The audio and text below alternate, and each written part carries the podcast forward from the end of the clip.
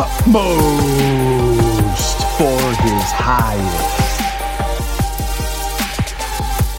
God bless you. This is Jonathan with the utmost for his highest. And today, being April 21st, we'd be in April 21st. If you want to join me, you can go to utmost.org and read along for yourself. I would highly encourage you to do so. And let's begin. Don't hurt the Lord. Those are the simple three words don't hurt the Lord. Have I been with you so long, and yet you have not known me, Philip? This is from John chapter 14. Our Lord must be repeatedly astounded at us, astounded at how unsimple we are. It is his own opinions that makes us dense and slow to understand. It's our own opinions, not the Lord's, it's what we do. But when we are simple, we are never dense. We have discernment all the time. Philip expected the future revelation of a tremendous mystery, not but not in Jesus, the person he thought he already knew.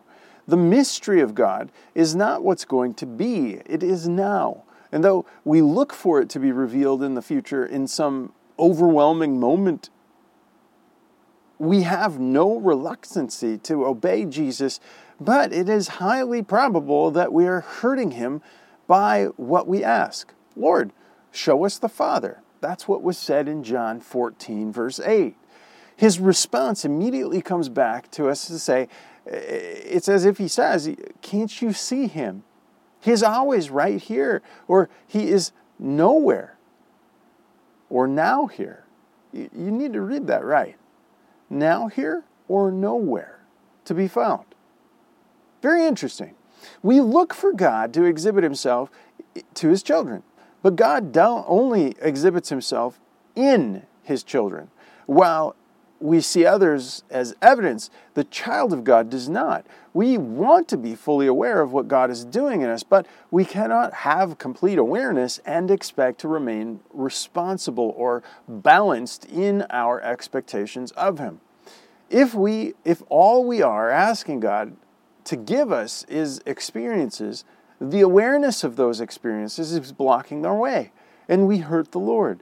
The very questions we ask hurt Jesus because they are not a question of a child. Let not your heart be troubled. This is a verse from John 14. Am I then hurting Jesus by allowing my heart to be troubled? If I believe in Jesus and his attributes, am I living up to my belief? Am I allowing anything to disturb my heart? Or am I allowing any question to come in in which are unsound or unbalanced? I have to get to the point of absolute and unquestionable relationship that takes everything exactly as it comes from Him. God never guides us at some time in the future, but always here and now. Realize the Lord is here now, not nowhere. He is here now. And the freedom you will receive is immediate. Hey, God bless you. That freedom is available to you today.